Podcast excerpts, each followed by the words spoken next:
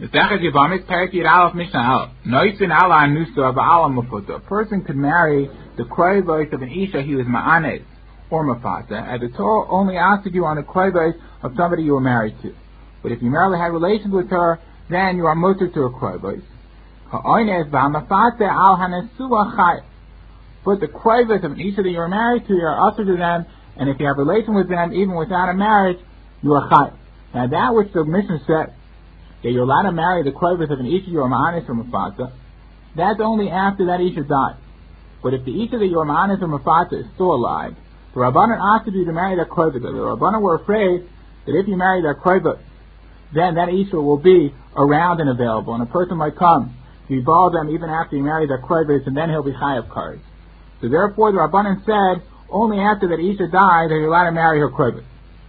A person is allowed to marry somebody whose father was ma'anes or mafata.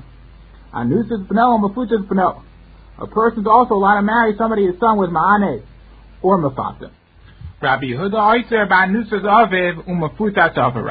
said that it's also to marry somebody whose father was ma'anes or mafata. Rabbi Yehuda learns out from the pasuk that it says, Lo yikach ish es eshes aviv, v'lo yigala knaf aviv. Knaf shera aviv lo yigala, and from there, Rabbi Yehuda learned that nusas umafutas aviv is aviv. Nesechet Yevamis Perek Yud Aleph Mishnah Beis. Hagiyardish and his gairu b'nei ima. Lo choltin v'lo miyab. The giyardish that was megayer together with her son. If one of her sons dies, his wife is part of Pachalitza and Yibam from the brothers. Afilu haraso sharishan shelo b'kedusha, v'leidaso b'kedusha, v'asheni haraso v'leidaso b'kedusha. Even if the first brother was conceived while she was still a guy, and he was born after she was megayah, and the second son was born and conceived b'kedusha, that he was conceived after she already was megayah, still they are not considered brothers, even though they're brothers mena'ain, as they have the same mother since the first brother was born after the brother was megayer, but they are not considered brothers mina'av. As the first brother, since he was conceived, shelo b'kedusha, therefore he's not nisyaches, bater aviv.